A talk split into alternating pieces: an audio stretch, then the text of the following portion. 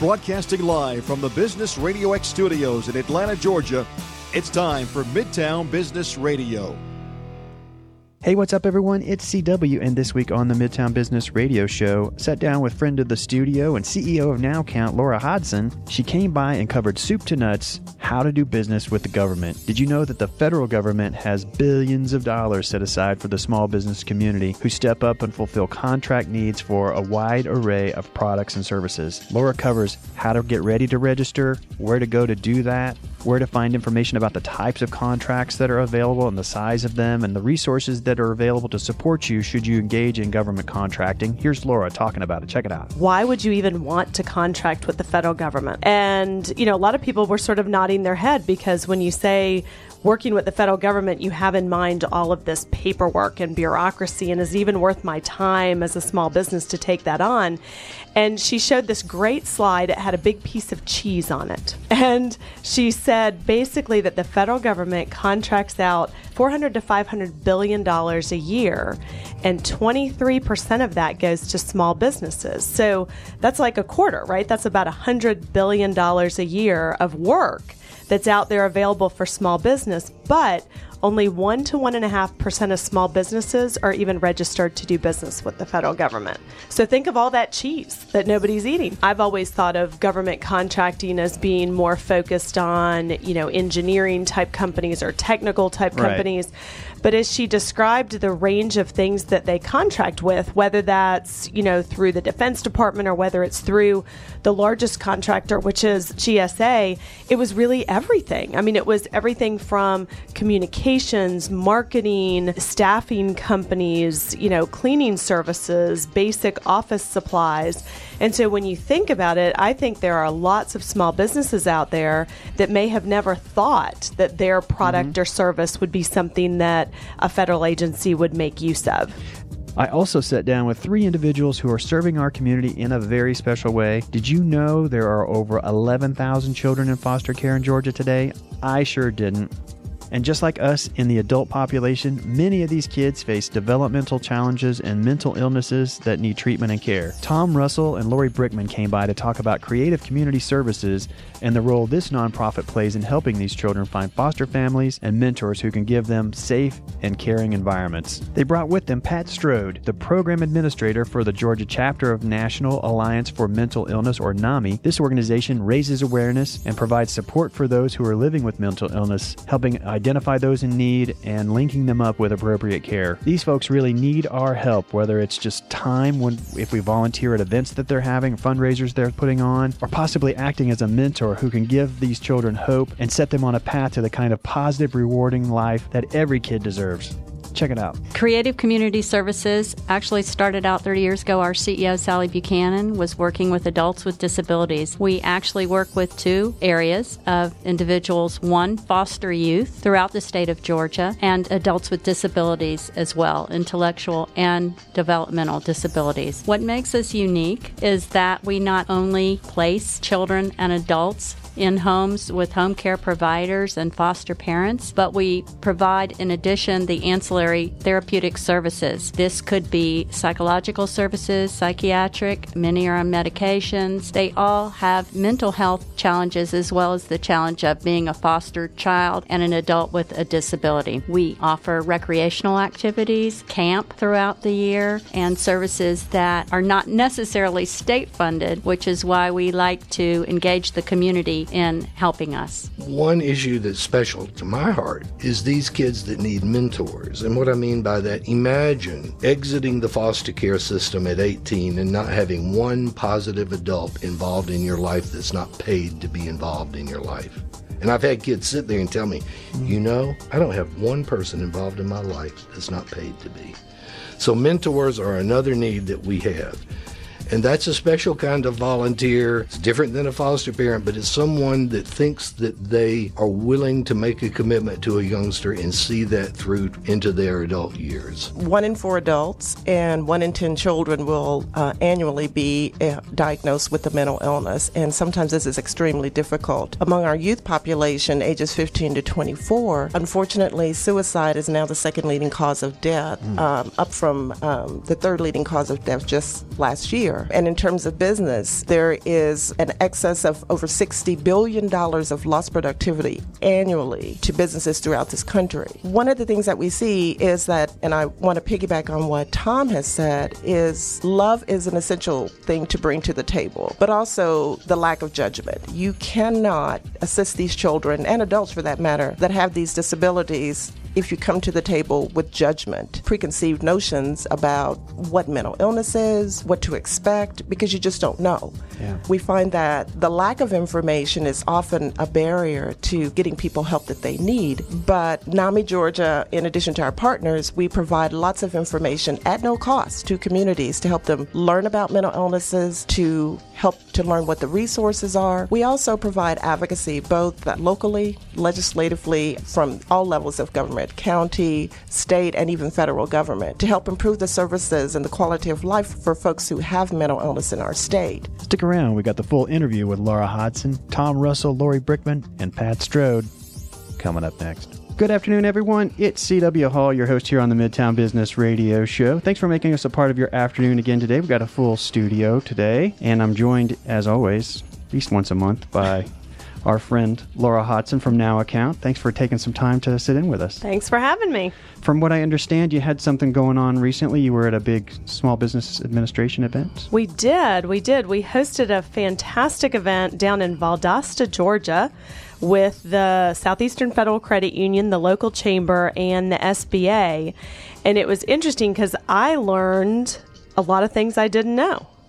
Not that I know everything, but I learned a lot about how to do business with the federal government. Do tell, do tell. So we had a woman, Jennifer Tilden, from the SBA office come down, and she spoke about how small businesses can do a better job of contracting with the federal government. Now, did they talk about some key areas where companies go awry when they're preparing to try and engage with the government contract of some kind? They did. What was interesting, though, is she started out with, why would you even want to contract with the federal government? And, you know, a lot of people were sort of nodding their head because when you say working with the federal government, you have in mind all of this paperwork and bureaucracy, and is it even worth my time as a small business to take that on?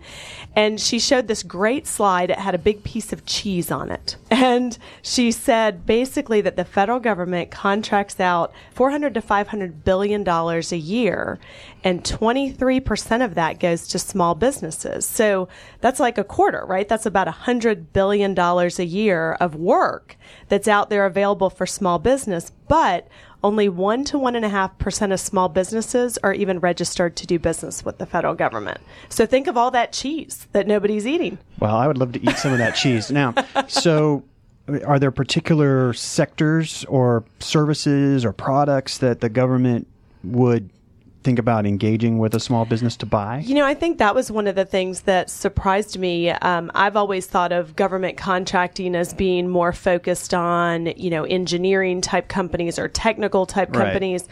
But as she described the range of things that they contract with, whether that's, you know, through the Defense Department or whether it's through the largest contractor, which is GSA, it was really everything. I mean, it was everything from communications, marketing, staffing companies, you know, cleaning services, basic office supplies.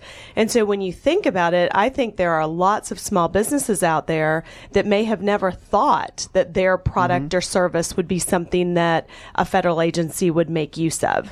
And so where do they go? There's got to be some sort of place where they can go and see what the government is looking for, I would assume. Well, and again, you know, something I didn't know, I knew that if you wanted to do work with the federal government, you needed to get a DUNS number or a D&B number. Okay. And I know when I first started my manufacturing company and we were looking at doing some disaster relief work, you can go to the D&B website and register to get a number. But what you find when you Google that is all sorts of people are happy to charge you $200 to get that number for you. It's amazing. That's right. it for next to nothing or nothing. Well, it turns out you can get it for free if the first thing you do is go to the SAM website, and it's sam.gov. Okay. And that's the website you have to go to register your business to do business with the federal government. If you go to that website first and you sign up for SAM, isn't that perfect, Uncle Sam? You know, sign up for SAM. It's easy to remember. Then when you do that, you can also register for a DUNS number for free. So see that? You just saved $200. That's amazing. And what an awesome tip. Now, are there certain requirements for your business in terms of structure, things you have to have in place before you go and try to register on the SAM site? Well, when you go, I wrote it down.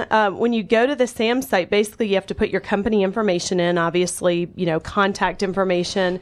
You have to put in what your NAICS codes are. So there's a whole library of codes that your business would fall into. Types of service and products. Types of services. Okay. Are you manufacturing? Mm-hmm. Are you professional services? Are you construction? So you log in what codes cover sort of the range of services that you do.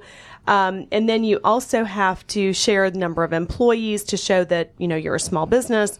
And then finally, there is it's called a CAGE code. I know that sounds kind of scary, C-A-G-E, but it's the code that they use for you to be able to get paid by the federal government, and that takes about 10 to 14 days to get, so that they can ACH money into your account, which, of course, if you're going to do work, we'd like that part. Nice. Yeah, exactly. Now, is there a fee for registering your business to be able to do business? There's not. And it's interesting because the SBA folks are available to answer questions if you get into the application and aren't really sure what to do. So there's help if you go to the SBA website, if you go to any of the small business development centers, which are all around Atlanta, primarily at college campuses like Kennesaw State, Georgia Tech, Georgia State, Terry College. So there's lots of places you can either call or walk in and they'll help you. But it seems to me to be a pretty easy step to go ahead and get your business registered for, you know, that big piece of cheese. Are there any kind of certifications that you need to bring with you that you need to have in place prior to thinking about registering? Well, again, I think this was one of the things that surprised me. You know, I'm a woman in business, so I'm always sensitive to the types of things that you can do, particularly as a woman-owned or veteran-owned or minority-owned business. Yes. What was interesting, though, is that also just being a small business helps. And so there's a whole list of certifications, many of which you self-certify, meaning you certify yourself that, yes, I'm a woman. Yes, exactly. On my honor, I do promise. But for many of us, there's multiple certifications. So, of course, in my case, I would be a small business and I would be a certified woman-owned business because I have gone through the certification with WeBank. But you might go in and have one you might just say I'm a small business, or you might be a small business that's also a minority-owned business that's also a disabled veteran-owned business. And the more certifications you have, the better, because at the government, the contracting officer is trying to check as many boxes as possible. Sure. I just know that I have a lot of friends that are small business owners that would say, well, I'm not certified, so I wouldn't qualify to do business with the government. And that is not true. As you're talking about, some of it may just be as simple as attesting that this is your situation, or at least listing your numbers and so forth. Of course, I met you through the Georgia Minority Suppliers Development Council show, the Let's Talk Small Business show. And so if you are a minority-owned business enterprise, obviously you want to go through that process and get linked up with them, and therefore you're in that much better position to be able to take advantage of the opportunities you're talking about. Some of the certifications are self-attesting, but to the extent you can get an official certification through a GMSDC or through a WeBank, that, of course, is much stronger and makes you a candidate for certain types of contracts as well. So. Now, I know that depending on the services, like I came from the staffing industry a while back, and when we would do work with government installations like VA, hospitals, for example, there was a bid process. Is that how it works in this case as well, or is it a little different for small business engagements? Well, I think it depends on the project. It depends on the agency as to whether you go through a bid process. Certain certifications and certain projects follow different processes. But, you know, as I sat there and listened to Jennifer, and we had a room full of about 50 business owners, I think what most people walked away with is Even if you'd never tried, why not at least go ahead and register your business? Why not go on the SBA website, see what projects are out there, because there may be something that's either local at a, you know, local base near where your business is, or that's particularly well matched for your business and service. And the way she put it was, it's sort of your keep the lights on contract. Meaning, what a great opportunity to have sort of a stable contract that keeps the lights on at your business so that you can grow. And once you get one, then, you know, that's a nice stable contract to have, on top of which you could then go after other, you know, whether it's private business customers or other government agencies. So, in terms of diversifying your business, which we talk about a lot, you know, it's not healthy to have one client or one type of client. You want to have lots of different types of clients for your business to grow, and it's one more type of client you may not have thought of. I'm talking with NowAccount CEO Laura Hodson, known her for the past year or so, and she shared some awesome information over time about how your company can get access to capital a number of different ways. Obviously, one of their core functions as a business is helping companies do just that, and we're talking about how the small business community can get themselves in position to be able to do business with the federal government. And once I've gone onto the website and I apply, what's the process like from there? Do they let me know if that, yes, you qualify or no? Or, I mean, how does that flow? So, I mean, once you fill out the information, you know whether you are now sort of actively listed or approved. Is it a fairly immediate? It depends on how much, if you need more information, but it can be pretty quick if you are prepared and have all the information to fill out to start. Once you get in the system, that just sort of gives you the right, you're now registered to do business with the government. You know, from there you can go to, there's a number of websites. SBA has a website, sba.gov/SBDC. There's also sba.gov/GC, which stands for General Contracting. And some of these sites you can go to and just see examples of what projects are out there. You know, there's also a website called sellingtothegovernment.net. And again, there's ways that you can go in and search some prime contractors that might be hiring subcontractors. You can search the contracts that are being directly let from the government. But like I said, it was so interesting. I thought, I've got to come back and share this with more people, because there's all these opportunities out there that I think a lot of small businesses don't think of. Yeah. And I think that this type of information is great. I was just talking recently with a minority business owner, and they were not aware of GMSDC. So it's really nice to be able to share that kind of information with a business to be able to help them, you know, move forward that much more confidently and with a greater degree of success when they get access to stuff like this. Well, and the reason we did the event with SBA is, you know, Jennifer really spent the time talking about how do you find out about these projects, how do you register your business, how do you access the projects, and then I spent time talking about, now that you have the contract, now that you have the cheese, what do you do? Right? Because at the same time, you might get this great contract, but you may not get paid for 30, 60, or 90 days. So how do you, how does this contract help you keep the lights on as opposed to turn the lights out? And so that's really where we focus with NowAccount, is once you get that contract, helping you get paid immediately so you don't have to wait. Does the federal government, I mean, how, in your experience, if you've done business with them in the past or know people who have, I mean, what's the typical pay pattern for a federal contract that you've seen? You know, unfortunately, the typical pay pattern for just about any business-to-business project these days is it's certainly more than 30 days. In many cases, it's 60, 90, or there are even people going to net 120, which I still laugh. I think that's consignment. But but that's what it feels like for the small business. Is that someday I might get paid. And so I think that's a trend that is continuing, whether it's with the government, whether it's with a large corporation, whether it's with another medium or small business, is people don't tend to pay right when you deliver the good or service. They tend to like to wait 60, 90 days to pay you. I would suspect that if that's the case, if my payer is coming with my funds 90 to 100 days out, that 2.5% to pay a fee of 2.5% to be able to get access to that in 3 or 5 days obviously begins to make sense, because you're losing the value of that money over that period of time. Oh, absolutely. I mean, when I talk to small businesses, my question is always, would you take a credit card? Because if you took a credit card and got paid, you'd pay anywhere from 2.5 to 4.5%. What most people do is they go out and get lines of credit. They layer a bunch of debt on their business, and that's even more expensive way to fund that float of waiting 60 or 90 days. So now, when you're looking at the different contract options that are out there, are you able to get a sense of its size? Do you see what I'm saying? I mean, you couldn't you end up getting, like drinking out of a fire hydrant if you're not careful? You can. And I think that's where, most small businesses very often hold back because they're afraid to take that big contract. And, certainly there's an element of crawl, walk, run that you don't want to just go out and, take on a huge contract that you can't deliver on. Mm-hmm. That doesn't help your reputation much.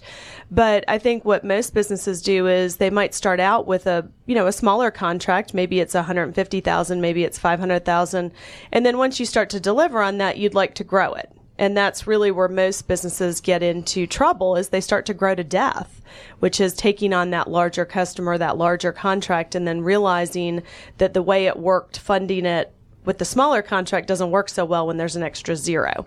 That's right. When you're waiting for that giant hard to swallow payment. The extra zero. Right. That's right. And so there is information there. You do know roughly the size of the deal that you're looking at when you buy for it. And in many cases for small businesses, they're probably not directly contracting with the federal government. They're probably a subcontract to a prime. And if you look at the contracts that are put out, if it's more than $150,000 that the government puts out to a prime, then they have to do their best effort to subcontract with small businesses. If it's more than $650,000, or in the case of construction, more than $1 million, then they're required to subcontract with small businesses. And so very often the best way to get started as a small business is to find one of those primes that has the bigger contract and come in and take one small piece of it.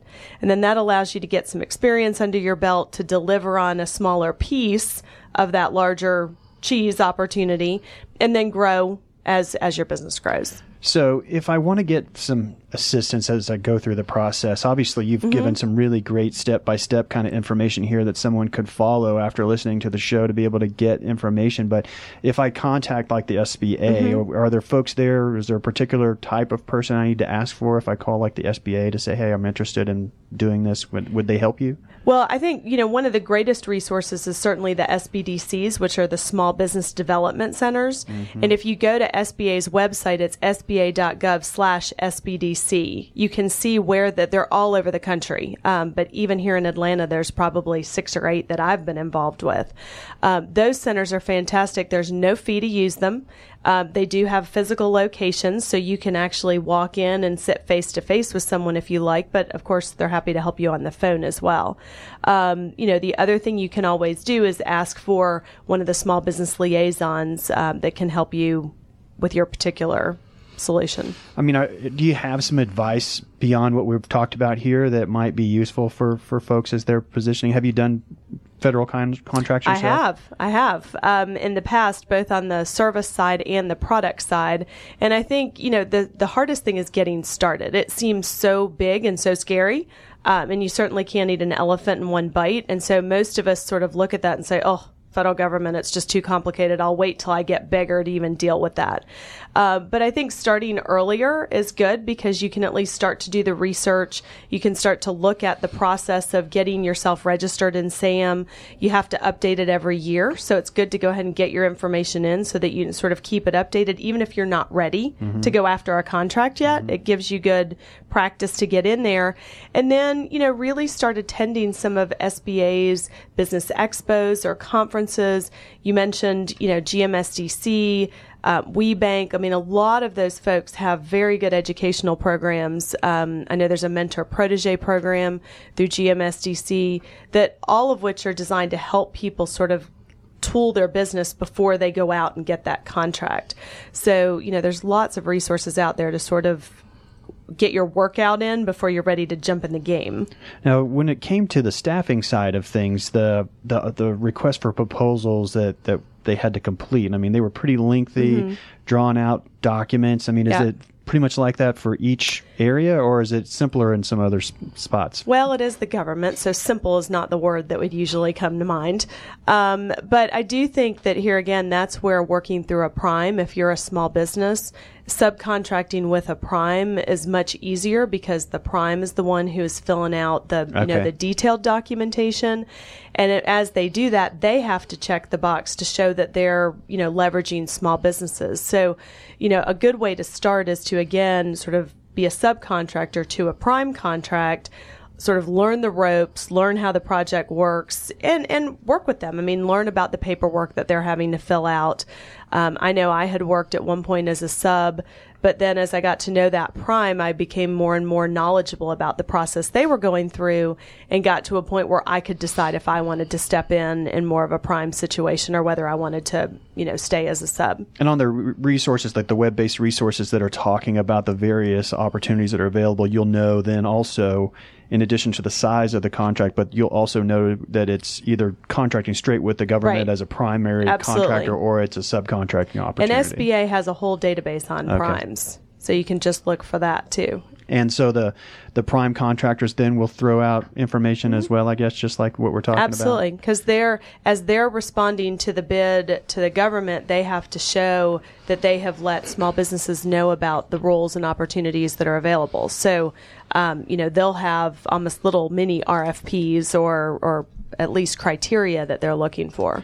Now, we've been talking about doing business with the federal government with Laura Hodson of Now Account. But one of the shows that we did a few months ago, we talked about doing business with disadvantaged business enterprises doing work with, say, MARTA, for example. Now, how does that compare? It's not the federal government, I guess, but it's a government agency. Absolutely. Is it a similar process if they want to try to look into those types of opportunities? Well, and it's funny you brought that up because one of the things we talked about because of the success of this event focused on federal contracting is doing a similar event here in Atlanta, you know, partnering with Invest Atlanta and some of the local development authorities, some of the local contracting agencies to kind of lay out what is the difference between contracting with the federal government versus the state government like GDOT, you know, versus a local agency or government. And so we're working on that. Each one has different requirements, obviously. Each one has different bid processes, and in some you have to register separately to, you know, qualify to do business with MARTA or GDOT versus, you know, the city of Atlanta versus the federal government. But certainly once you've done one, you'll get a little more comfortable with each of the others. And do the contracts that you run into as a small business, do they vary in length, or are they all typically, because what I was used to seeing was 3 months to a year, it seemed like, for the staffing industry. Yeah, it really depends. I mean, some people provide a product, right? So it's not an ongoing project. It's actually selling a good that could be, you know, an ongoing recurring order, or it could be a one-time delivery of a special, you know, material or device. On the service side, where you've got staffing companies or consulting companies, et cetera, you know, those tend to be very project-based. So it could be 3 months, could be 6 months, could be an ongoing service that agency decides, you know, to engage you for. So, and then, of course, obviously, where can they go to get information about Now Account? I know I've got a banner on the Midtown Business Radio show. Any other places that they can get more information? I guess the landing page that we have has a lot of information. I mean, the best thing to do is to go to the radio show's website and go to that landing page. If you forget how to find it, you can always go to nowaccount.com and let us know that you heard about us through the radio show. Because the process is very simple to be able to determine if your solution is one that works for them, because there's no credit. It's just this is my business. This is my contact information at the business. I mean, it's a very simple process. Well, the amazing thing about Now Account is it's not a loan. So when you use your Now Account, there's no debt, there's no liability. It's no different than taking a credit card for payment. And you can sign up in less than 2 minutes. You go online and basically give us your business name, business address, the state you're organized in, the year you were started, and the type of entity. Like, are you a LLC or a, you know, sole proprietorship?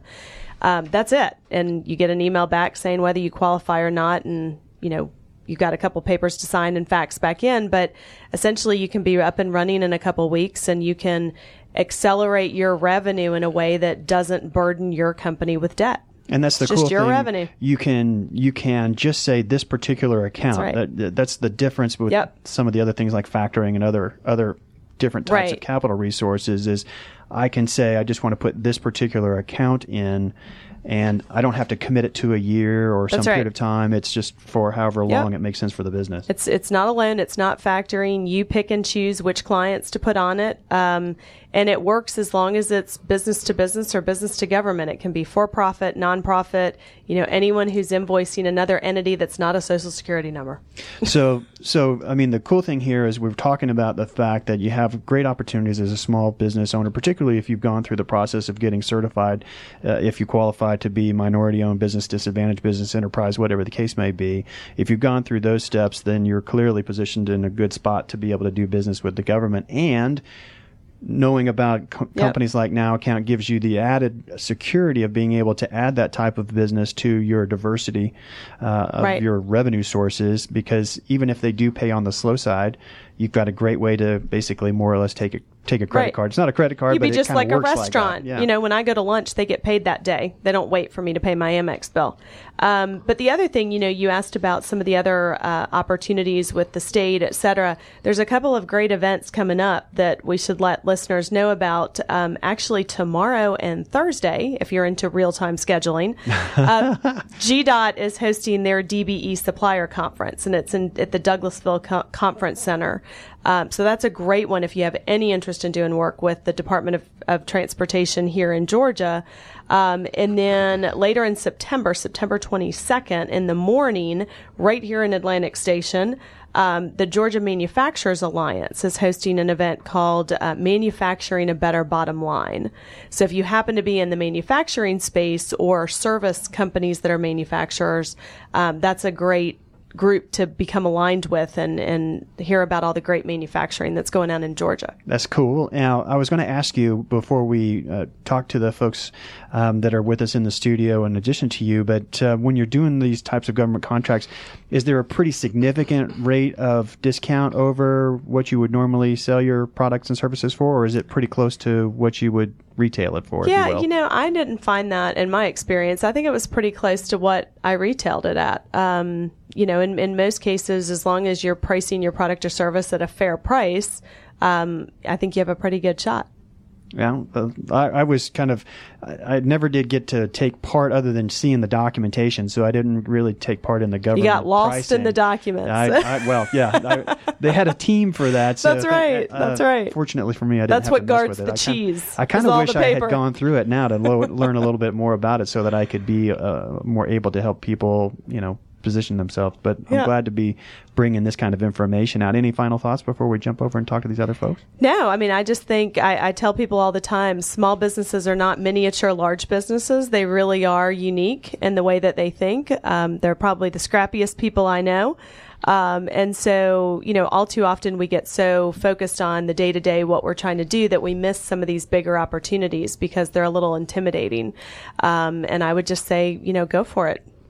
Well, I really enjoy having Laura Hodson with us here in the studio. When she comes, she's always sharing information that's going to help your business grow. That's a big thing that we're all about, is making business work more efficiently, more productively, and obviously more profitably for the folks who tune in and for the folks who come and be a part of our show. So thanks so much, Mary. Absolutely. And like I say, we were talking earlier, if you want more information about NowAccount, just when you're on the show's page, checking out the podcast, on the left-hand side, there's a banner down there. And if you just scroll to that, it'll take you over to a really nice piece of information. Get a lot of your questions answered right there. Of course, you can also reach out to them and they'll be happy to answer questions for you, but it's a real simple process.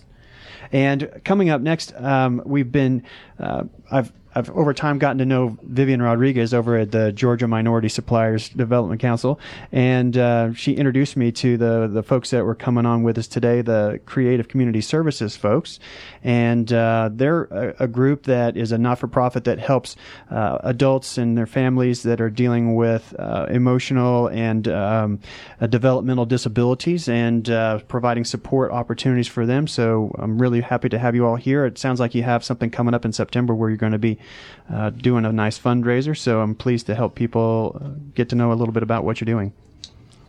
Thank you for having us.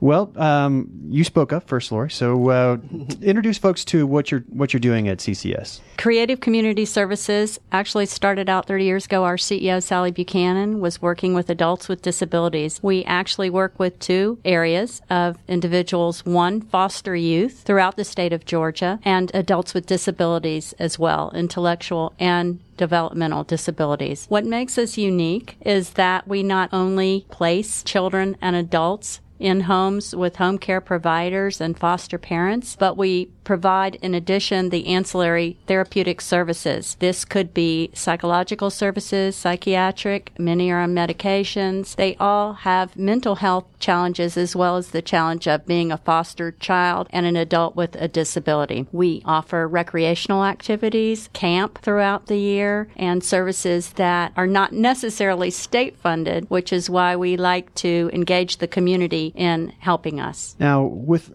the organization now, it's not a state organization. No, it is a nonprofit.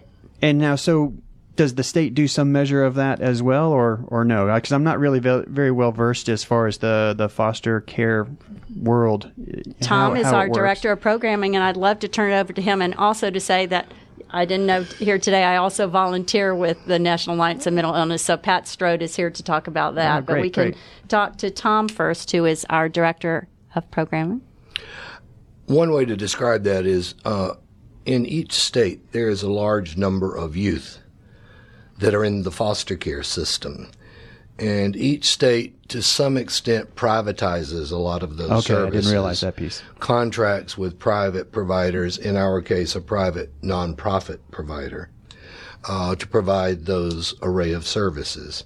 In Georgia, there's 11,000 plus youngsters in foster care. And the population within that population that we work with are those foster care youth who need specialized mental health services. And we provide that through therapeutic foster homes, where we recruit and train specialized foster parents that have some understanding of the mental health needs of our youngsters. And we have staff that work with those foster parents on a daily basis to meet the needs of those youngsters socially, emotionally, academically. All the needs that any youngster has our youth have also. I can only imagine. When I see I don't remember which newscast does the Wednesday's Child thing, maybe Fox, but they talk about children that are in foster care that are looking for adoption, and they have all range of ages, of course. And it just, every time I see that story, it's, I can't imagine the experience that it must be, how challenging it must be for those kids. And can you talk about, what's the array of situations that puts those kids into that place? Well, all of the youngsters in the foster care system, and particularly the ones in therapeutic foster care, are youth that for one reason or the other have had to be removed from their families. No matter how abusive the situation is, probably one of the most traumatic events a youngster will ever experience is being removed from their family. It's got to be really scary. The youngsters that we often see, if there's such a thing as typical, and there really isn't, but let's say it's not unusual to have a youngster that's 12, 13 years old and may have been in 14 out-of-home placements by the time they get to us. So whatever the initial trauma was for removing that child, that may have been abuse, physical abuse, sexual abuse. It may have been as a result of drug abuse going on with the parents. Whatever that initial trauma was, every time a youth gets moved in the system, you've re-traumatized that child. Sitting in front of one of these kids and saying, you're now somewhere where you can trust.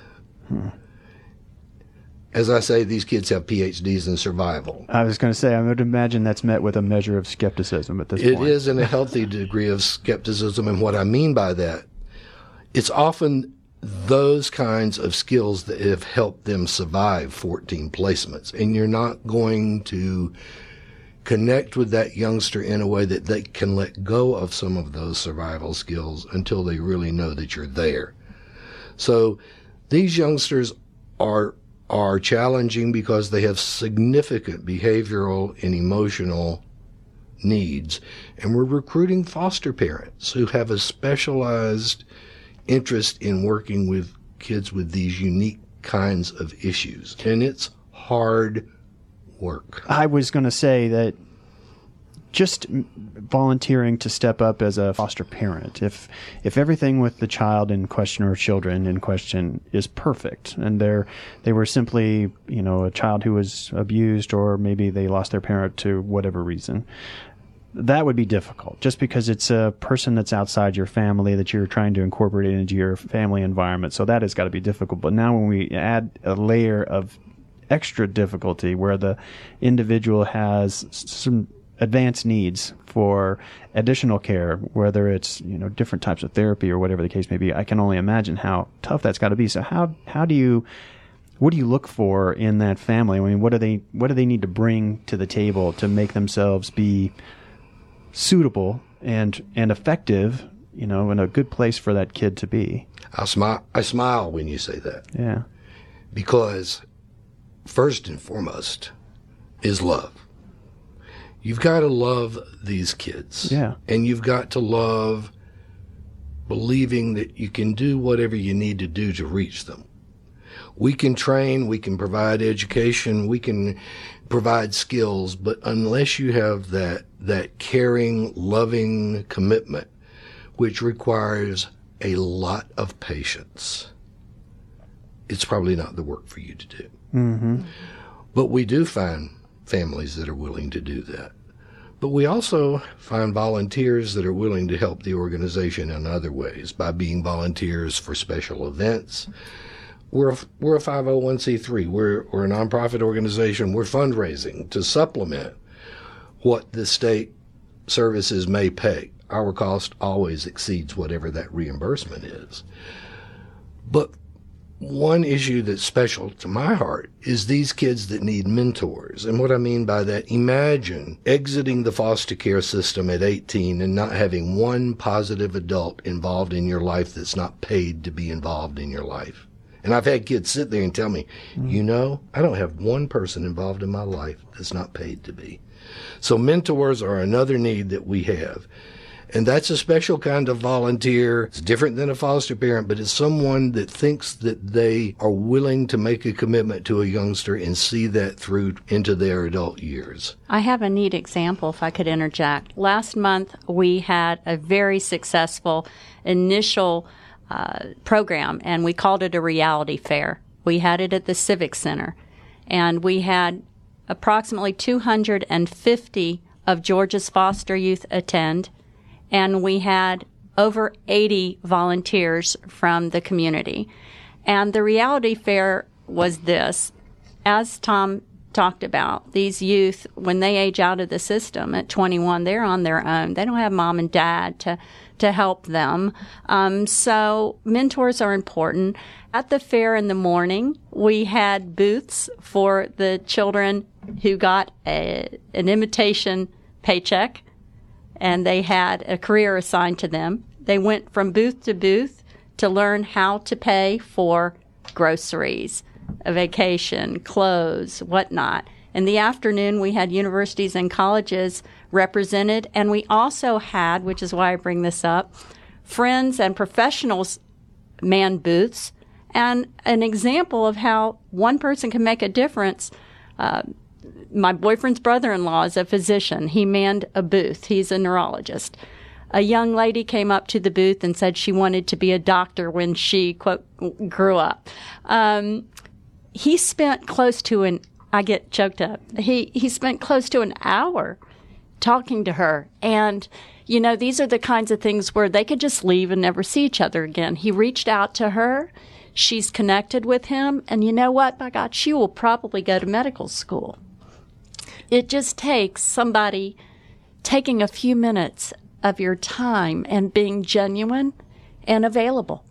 So what's the process for one, how do you find the families who are going to foster? And then we'll talk more about, because I'm curious about the mentor piece too.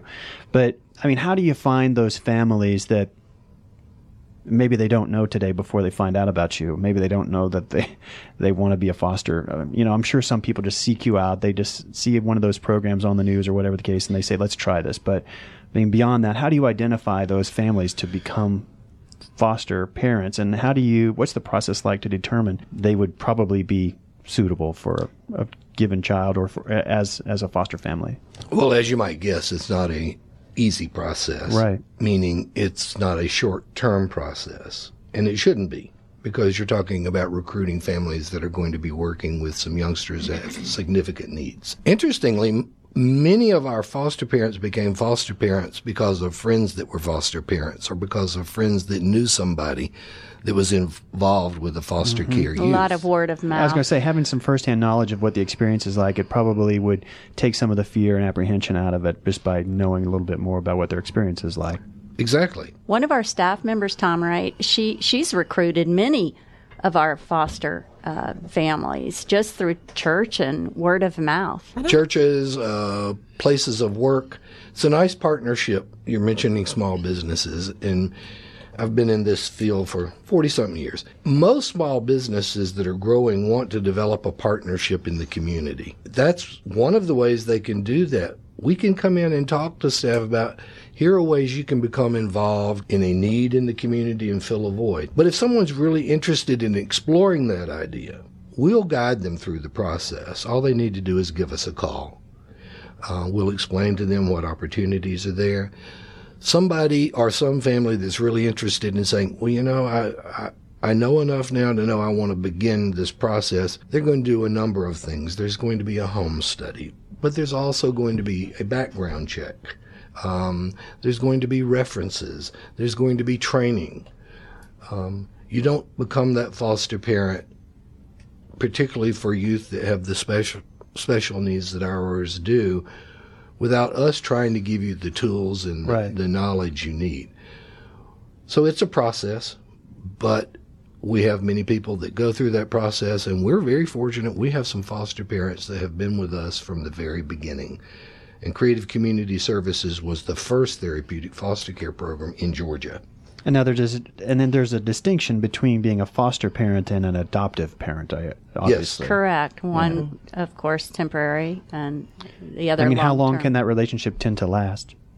The foster parent relationship? Yeah. Unfortunately, it can be a long time. And what I mean by that, we often will have youth that have been with us 4, 5, 6, 7 years because they haven't been adopted. And unfortunately, in the foster care system, the longer you're in the foster care system, meaning the older you become, sometimes there's less likelihood of being adopted. And because of behavioral and emotional issues, they may not be able to transition into a regular foster home. So they may be with us for a significant period of time. We've been talking with Tom Russell, Pat Strode, and Lori Brickman, and talking about Creative Community Services, an organization that helps promote and facilitate the foster care of children, particularly those who are dealing with emotional and developmental challenges in their life, and learning about the opportunities that exist. 11,000 children in foster care in our state. I didn't realize it was nearly that size of a population. And obviously, we've been talking about children with special needs. So where does that tie in, Pat, with the National Alliance for Mental Illness, and how do you interact with this whole organization and the things that they were doing? Well, first of all, I'd like to thank you for having me on the show. I really appreciate the dialogue. This is a very important topic to me personally, and to many others throughout the state. 1 in 4 adults and 1 in 10 children will annually be diagnosed with a mental illness, and sometimes this is extremely difficult. Among our youth population, ages 15 to 24, unfortunately, suicide is now the second leading cause of death, up from the third leading cause of death just last year. And in terms of business, there is an excess of over $60 billion of lost productivity annually to businesses throughout this country. One of the things that we see is that, and I want to piggyback on what Tom has said, is love is an essential thing to bring to the table, but also the lack of judgment. You cannot assist these children, and adults for that matter, that have these disabilities if you come to the table with judgment, preconceived notions about what mental illness is, what to expect, because you just don't know. Yeah. We find that the lack of information is often a barrier to getting people help that they need. But NAMI Georgia, in addition to our partners, we provide lots of information at no cost to communities to help them learn about mental illnesses, to help to learn what the resources are. We also provide advocacy both locally, legislatively, from all levels of government, county, state, and even federal government, to help improve the services and the quality of life for folks who have mental illness in our state. NAMI Georgia is the largest advocacy organization of its kind, and we do a lot of great work in the community to help educate people about services. Unfortunately, when we talk about children and adolescents, in our state, we don't do a very good job of providing resources and services for these kids. And so they end up, a lot of them, in DJJ custody. That DFACS to DJJ pipeline is pretty hefty. And when they turn 18, when we talk about transitioning, well, if you can imagine being in foster care for your entire life, and then all of a sudden you're just thrown out there and expected to navigate all alone, that's almost impossible to do. So a lot of our kids do end up in the justice system. They do end up homeless. They do end up victims. They do end up being victims of sexual exploitation and abuse. And it's everybody's role in the community, I feel, to make sure that our children are taken care of. It is also everybody's role to understand and learn about mental illness, because everybody is touched in some way by somebody that has either depression, an anxiety disorder. Those of us who have service members in our families who have served in the armed services, post-traumatic stress disorder, of course, is a big thing. But know that these children that Tom and Lori are talking about are also victims of post-traumatic stress disorder. Right. And education is powerful. Oftentimes, the only resource families know about is 911. Now, although that is a good resource to have, there are other resources. If you're in crisis, there's another number. It's a state-funded number. It's 800-715-4225, and that is the Georgia Crisis and Access Line. They will come out to your house and do an assessment and evaluation and help to get your loved one, or yourself if it's you that that's experiencing the crisis, the help you need immediately or long-term. We've been talking with Program Administrator for the National Alliance of Mental Illness, Pat Strode. And what sorts of issues are we talking about when we talk about developmental challenges and mental illness? I mean, are the problems that we're talking about? I mean, PTSD is clearly going to be, I'm sure, a component for many, if not all of them, that have gone through these types of situations that led them into foster care. But I mean, what's the trajectory for these people? I mean, you talked about going to the juvenile, detention and things like that. But I mean, can they have a relatively normal life? I mean, how do they get to that? And what kind of resources are available for them to get, like, either medication if it's a chemical issue that's causing the problem, or therapy? What's available for those folks? Well, I'm glad you asked that question because recovery is possible. First of all, let's make the distinction between a developmental disability and a mental illness. Sure. A developmental disability is probably going to be long term. Right. Yeah. You're going to get better to a certain point. Yeah. And there's no treatment for that. Right. However, mental illness, there is treatment for that. Right. Mental illness does not affect your intellectual capabilities at all, provided you get some services and you get some treatment. One of the things that is important is that people get assessments. What we recommend is when you start seeing behaviors that are maybe unpleasant, like isolation, or your child or your significant other is getting a little bit more aggressive. If children are losing interest in the things they once enjoyed, like being a part of a football team and the beta club, or just hanging out with their friends, these are some things that you need to really pay attention to. If children are not wanting to go to school, there's probably a reason for that. It could be that the child is being bullied. It could be that the child is having separation anxieties. It could be a number of issues. So it's important, number one, to have a conversation. If your child doesn't want to go to school, and you've noticed that they are, staying in bed a little bit too long, ask the child how they're feeling. Now, kids are not able to often articulate what's going on with them. Some adults are not even able to. But just asking, how are you feeling? Have you been sleeping? How many hours have you been sleeping? Have you been eating? Just asking some general questions. And then ask them, are you able to concentrate in school? Is it because your thoughts are racing? And explain what that means. And not just let the child say, I'm fine, and walk away. Because with kids, I'm fine usually means I need some help. Mm-hmm. And so just asking, what does I'm fine mean? Explain that to me. And helping to guide those children through a conversation to help them get to the resources they need. We have private providers, families that have private insurance. I would recommend going to a private provider. If you have children that are experiencing some symptoms, certainly taking them to their pediatrician is a first step to make sure that you rule out everything else. And then if it is not something that's physical, let me rephrase that. If it's not an other physical illness, because the brain is a part of our bodies, yeah, and it gets sick just like every other organ. If it is that there is something other than other physical illnesses, if they've been ruled out, we recommend that the pediatrician provide a recommendation or a referral to a child and adolescent psychiatrist. And you need to really emphasize child and adolescent psychiatrist. Mm-hmm. There's someone who specializes, yeah, in children. And for those of the listening audience who don't know, a psychiatrist is really just a medical doctor who specializes in psychiatry. They've gone through med school. They've had to do the rounds just like any other physician. Mm-hmm. Now, as far as the logistics of the relationship, if I'm a foster family and I have a child like what we're talking about here, they've got some sort of mental illness that they're facing. What is the process like as far as you mentioned insurance, for example? Mm-hmm. I mean, how does that flow with regards to I'm now taking care of a foster child. I need to get them care, whether it's going to a pediatrician or to a psychologist, psychiatrist, whatever the case may be. How does that work? I mean, does my insurance work with that in any form or fashion? I mean, just from how does it work?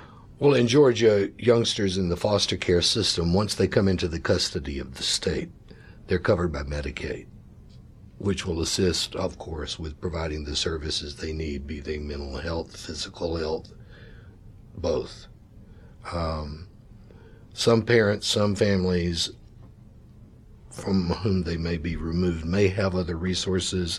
The state may, de facto when I say the state, may have access to accessing some of those resources. But none of the youngsters, once they come into the foster care system, are denied the kind of resources, the financial resources they're going to need to procure mental health and or physical services. May not provide the kind of coverage we would like to see it provide, but it does provide an infrastructure for us to begin getting those services to those youngsters. And the nonprofit community is a huge support for those services. It really is a partnership. And, you know, I like to think of it, and I've been doing this a long time. I'm also an adoptive parent. I like to think of this, you know, when a kid comes into custody, those are our kids. Yes. That's a state system, yes. But those are our kids. Ours meaning mine, yours. We're all citizens here. I believe we have some responsibility to what extent we can to try to be helpful, because those youngsters are depending on us. And our paths cross. Recently at a NAMI Northside-sponsored mental health fair, which is every year in June, open to the public, free, we not only had a panel of speakers and a luncheon, but it was interesting to me and heartwarming to see the booths around us that were manned. We had the National Alliance of Mental Illness at a booth. Next to them, our booth for Creative Community Services. Next door, Tourette Syndrome Association. We also had the DeKalb County Mental Health Diversion Court manning a booth. We had the DeKalb Behavioral Health, you know, all the different organizations. In the nonprofit world, and we're all trying to raise money, right? We're all trying to get the money that we need for the services that we want to provide to make this a better place. Yet we are not competing for dollars. We are partnering because our paths will cross. If there is a child that comes into who calls us, and if this isn't the right place, we will refer out.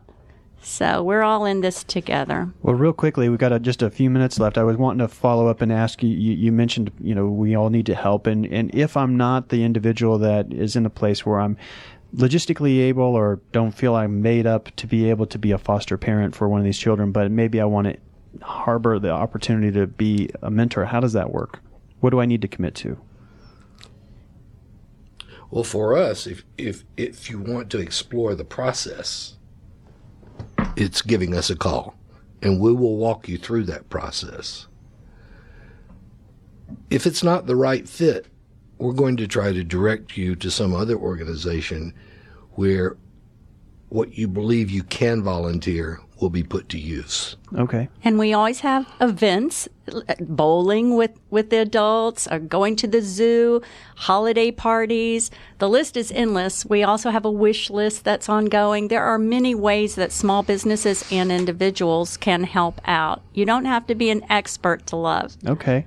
And I know that, I don't know the date right off the top of my head, but I know that coming up in September, there's a fundraising event that you all are working on. You want to talk about that real quick? There are actually two. One, okay. Pat will talk to the NAMI Walk, which is coming up, and we have an event as well, but go ahead, Pat. That is September the 26th. It's a Saturday in Grant Park. This is our 14th year of doing the NAMI Walks, and we'll be raising awareness, but also funds to help provide more education around mental illness.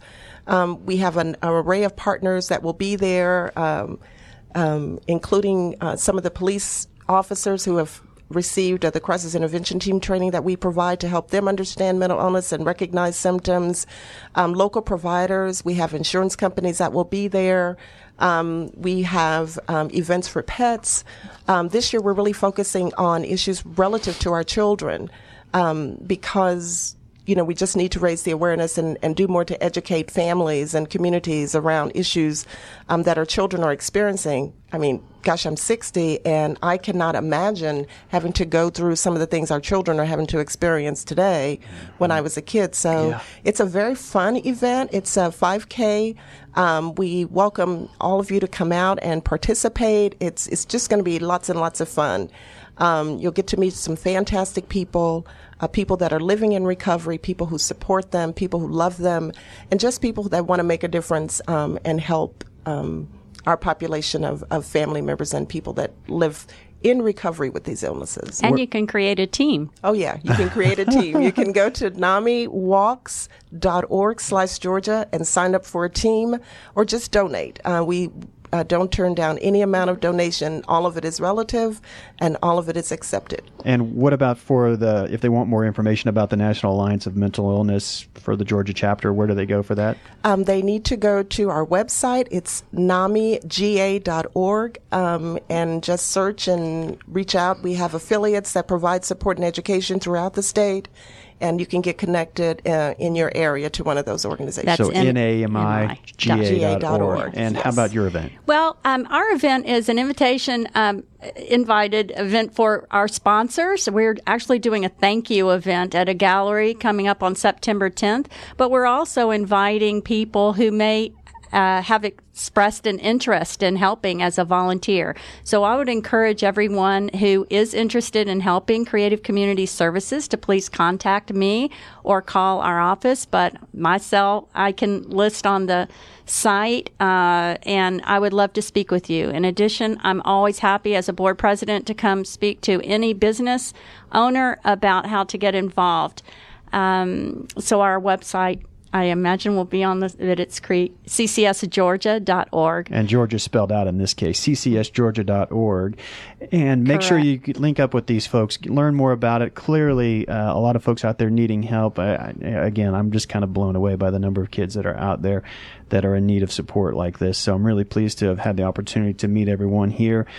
Tom Russell, Pat Strode, and Lori Brickman from the Creative Community Services, and then NAMI, of course, talking about how they're supporting the folks with the mental illness needs. And, of course, thanks again to Laura Hodson of NowAccount for sharing some awesome information about how to do business with the government. Sure, absolutely. If you've not done so already and you're checking out the podcast, go to the upper left-hand corner of the page. You'll see the Apple logo. You'll go over to the iTunes Midtown Business Radio podcast site. Subscribe to us because you're going to meet awesome people like this on a weekly basis.